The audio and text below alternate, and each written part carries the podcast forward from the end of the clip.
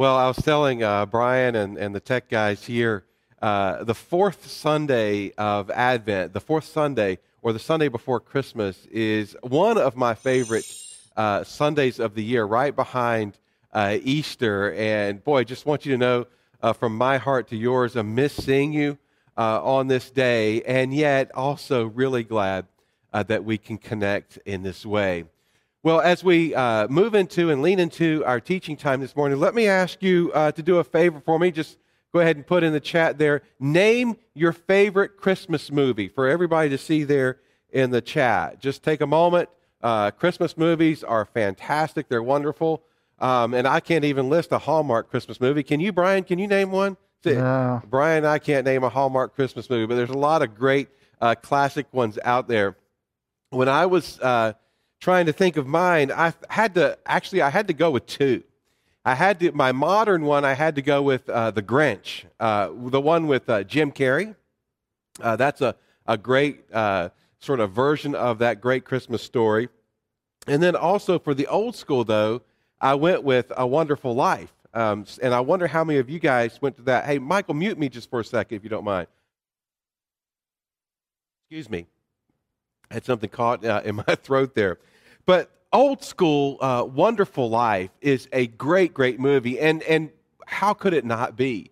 I mean, who couldn't love uh, George Bailey there? George Bailey was a guy who, who really lived his life for the sake of others. When he was just 12 years old, he saved his brother from drowning and lost uh, part of his hearing uh, in that uh, moment.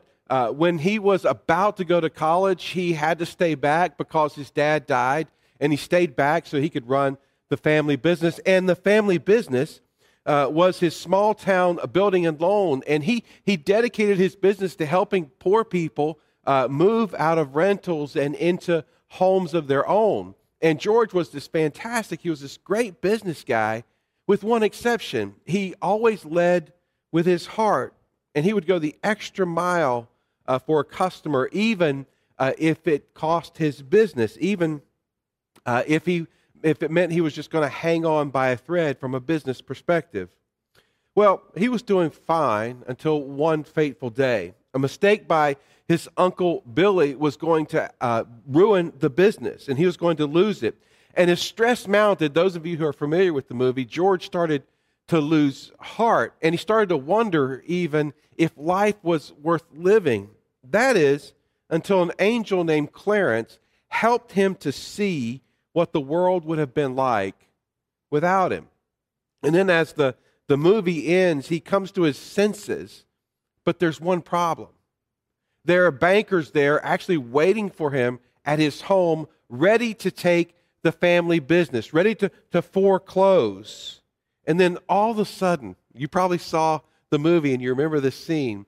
All of a sudden, people from the town just started coming in and they poured into his house right there uh, by his Christmas tree, and on a table, uh, they just started putting down money, and some would put jars of coin, some would just pull uh, pull bills out of their pocket and put them up there, and all the townspeople did this. Even the old mean old bank collectors, if you will, uh, contributed and tore up the note.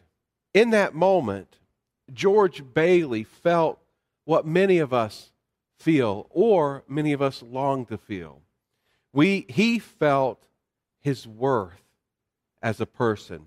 He felt loved, and he realized what his, this, the value he had to others around him. Well, today we continue our Advent series, A Weary World Rejoices, by considering this very idea of what it means to feel loved, what it means to feel valued and of worth. My favorite line, perhaps, in the song O Holy Night goes, Long lay the world in sin and error pining till he appears. And then these last six words, and the soul felt its worth. And the soul felt its worth. Jesus appears. He comes in the form of a baby, and in so doing, demonstrates the extraordinary love of God. This morning, as we edge so ever close to Christmas Day, I would like for us just to spend a few moments celebrating the love of God that was so wonderfully captured in the two most famous verses in the Bible, John 3:16 and John 3:17. Let me read them again for us. You heard them in our Advent reading. For God so loved the world that he gave his one and only son, that whoever believes in him shall not perish but have eternal life. For God did not send his son into the world to condemn the world, but to save the world through him. And the soul felt its worth. I want you to hear this morning, if you don't hear anything else, that you have infinite, extraordinary value before God. What is it about God's love that we celebrate this time of year? The first thing I want us to see is that God's love moves toward us. God's love is initiating. For God so loved the world that he gave. You know, gift giving protocols dominate this time of year. How many people do you include in your gift giving efforts? What is the price limit? If they don't give to you, do you give to them? And let's not even get started on all the protocols around regifting. Hey, that would be a, a good poll in, in, the, in the chat. How many of you have been the recipient of a gift that has been regifted? And maybe some of you may be bold to even put how many times have you regifted a gift? Brian, I'm sorry about that. No, anyway. um, but what I, I, did, I don't think I, I, maybe I have regifted you a gift. I don't know. Anyway, one of the beautiful aspects of God's love is that there are no limits, no games, no protocols when it comes to God's gift to us. All throughout the Christmas journey, we see God moving toward us and God initiating. God initiated when he gave Zechariah and Elizabeth a baby boy, John the Baptist, who would prepare the way and initiate the way for the Lord. God initiated when he assured Joseph in a dream that he should take Mary to be his wife. God initiated when he sent Gabriel to tell Mary that she would be the mother of Jesus. God initiated and announced to the shepherds that he was born. Do you see a pattern here? Do you see a pattern of God not only initiating his love, but moving heaven and earth to show us his love? Well, there's more. I mean, Matthew's gospel opens with telling us by telling us as he opens that 14 generations, 14 generations led up to the coming of Jesus in the world. God was busy at work orchestrating the giving of this gift. And there's more. Jesus was born in a time when, the, when Greek was the language most frequently spoken all around the world. It was the closest thing to a universal language, sort of like English is today. This made it possible for the message of the gift of Jesus to move beyond its regional origins. Jesus was born during the Roman peace called the Pax Romana. The Roman peace was a blessing to the Mediterranean world. For most of human history up to that point, the world had been at war. But because of this peace, it made it easier for more people to hear about the gift. Imperial roads were developed. This made it easier for the news of the gift to travel. What am I missing? Some might say the end of the story. Well, there's no end to how much God loves you and how carefully, lovingly, and intricately He worked and weaved His sovereign, initiating love and grace to the world. John said it plainly this is love, not that we loved God, but that He loved us and sent His Son as an atoning sacrifice for our sins. This amazing initiating love of God is not just the love that we read about at Christmas, it is a love for you today. God's love is not a love that stopped with the completion of the Bible. God's love moves towards you even today, even this morning. As Brian mentioned earlier, 2020 has been a hard year. Many of you have experienced incredible pain some have felt the pain of losing a loved one. Others have had your own health concerns. Some have felt the cold ache of loneliness. Others have felt the worry of trying to make ends meet. Through it all, through it all, in many of my conversations with many of you, I hear a common theme. Folks talk about the sustaining grace of God and how God has provided. God's sustaining grace in your life. I, I want us to get this this morning. God's sustaining grace in your life and in my life is an example or it's a demonstration of His initiating love. God goes before you each and every day. And God goes before you. God knows what you're going to experience tomorrow. And God goes before you into that day. And God then gives you all that you need to stay faithful, all that you need to experience His love and His grace. He gives you your daily mercies each day. That God may not give you Friday's mercies for Monday, but He will give you your daily mercies and daily grace for each day. And by God going ahead of us and providing and sustaining for us, this is an example of the initiating, moving towards you love of God. Some of you right now may be experiencing God moving toward you. You may feel God stirring in your heart to draw you closer to his side as we start this Christmas week. That is God's initiating love.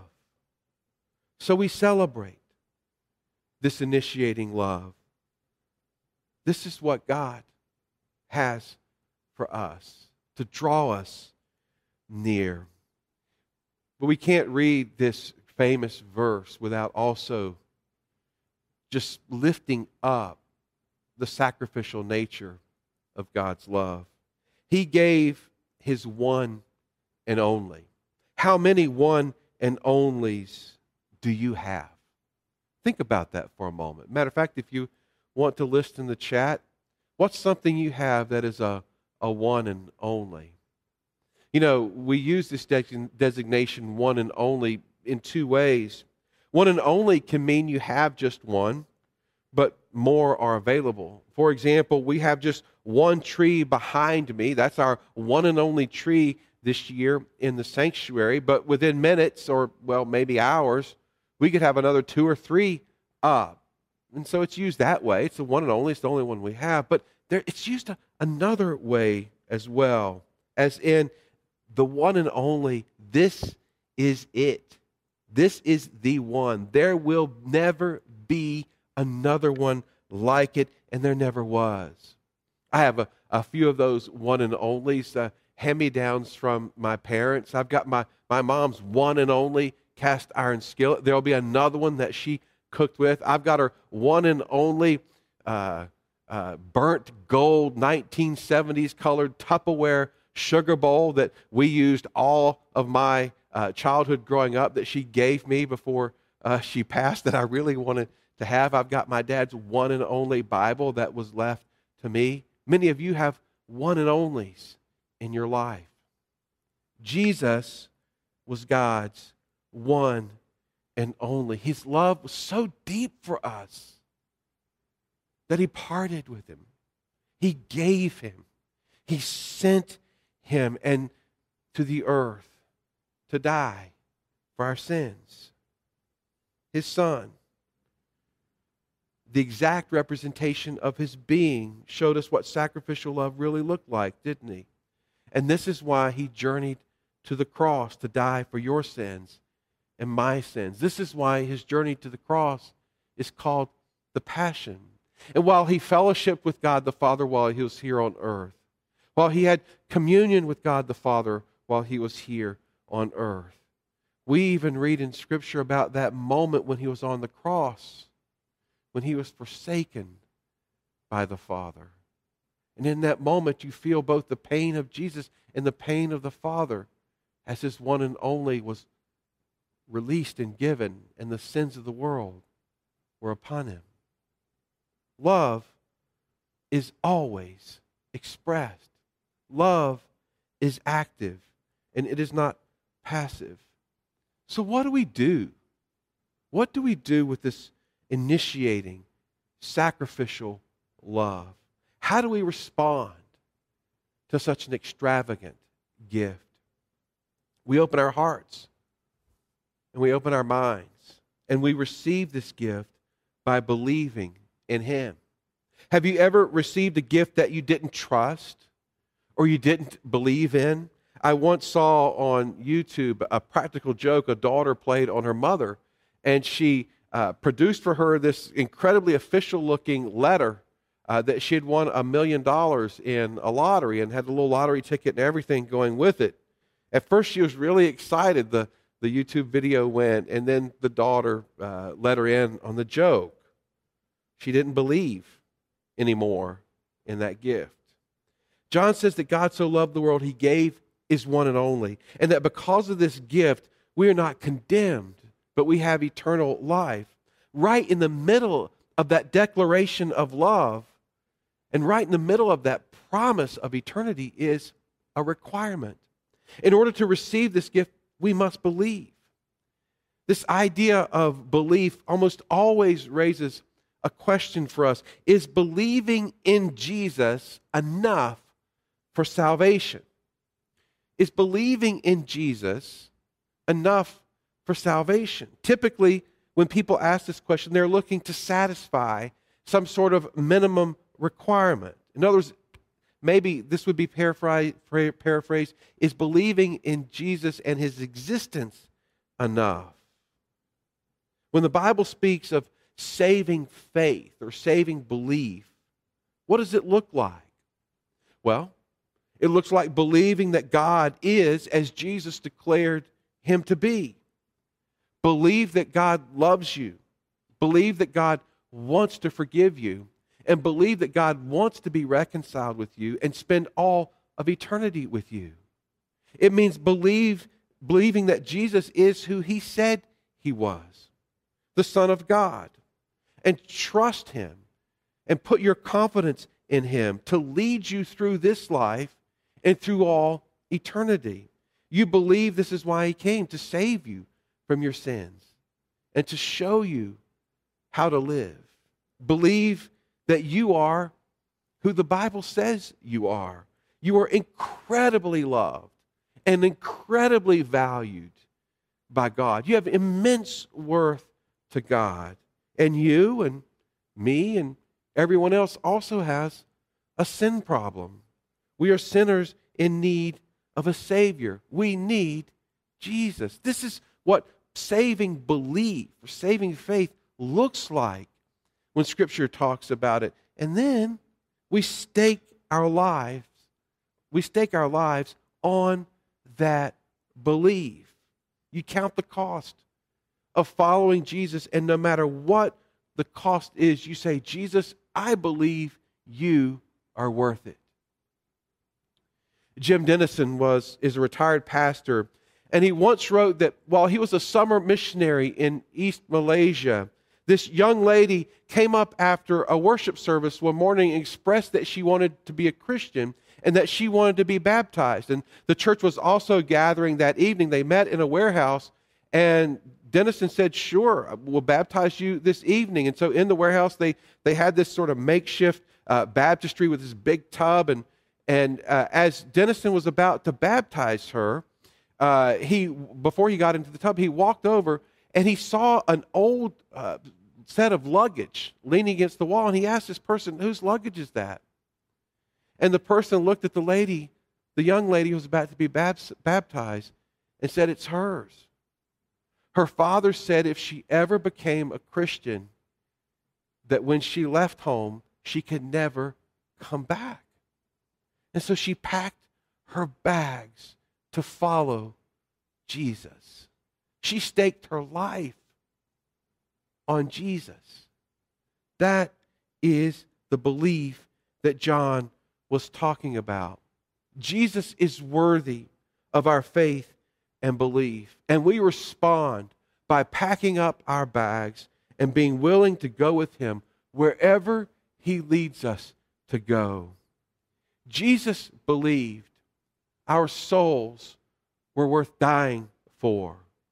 We respond by telling him we believe he is worth living for.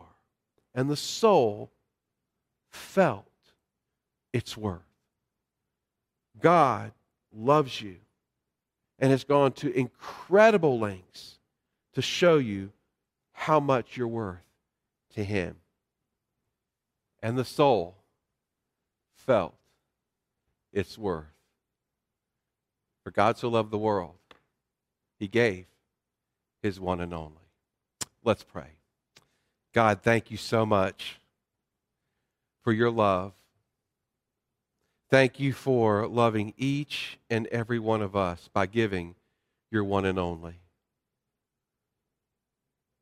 God, I pray this morning that we would each open our hearts to you in a fresh new way. Come, make your home in our lives, and may we live, may we stake our lives on you so that we, oh God, may live as recipients, so that we may live worthy of the love you have given us. In Jesus' name, we pray and we ask. Amen. Go in the love of God. Amen.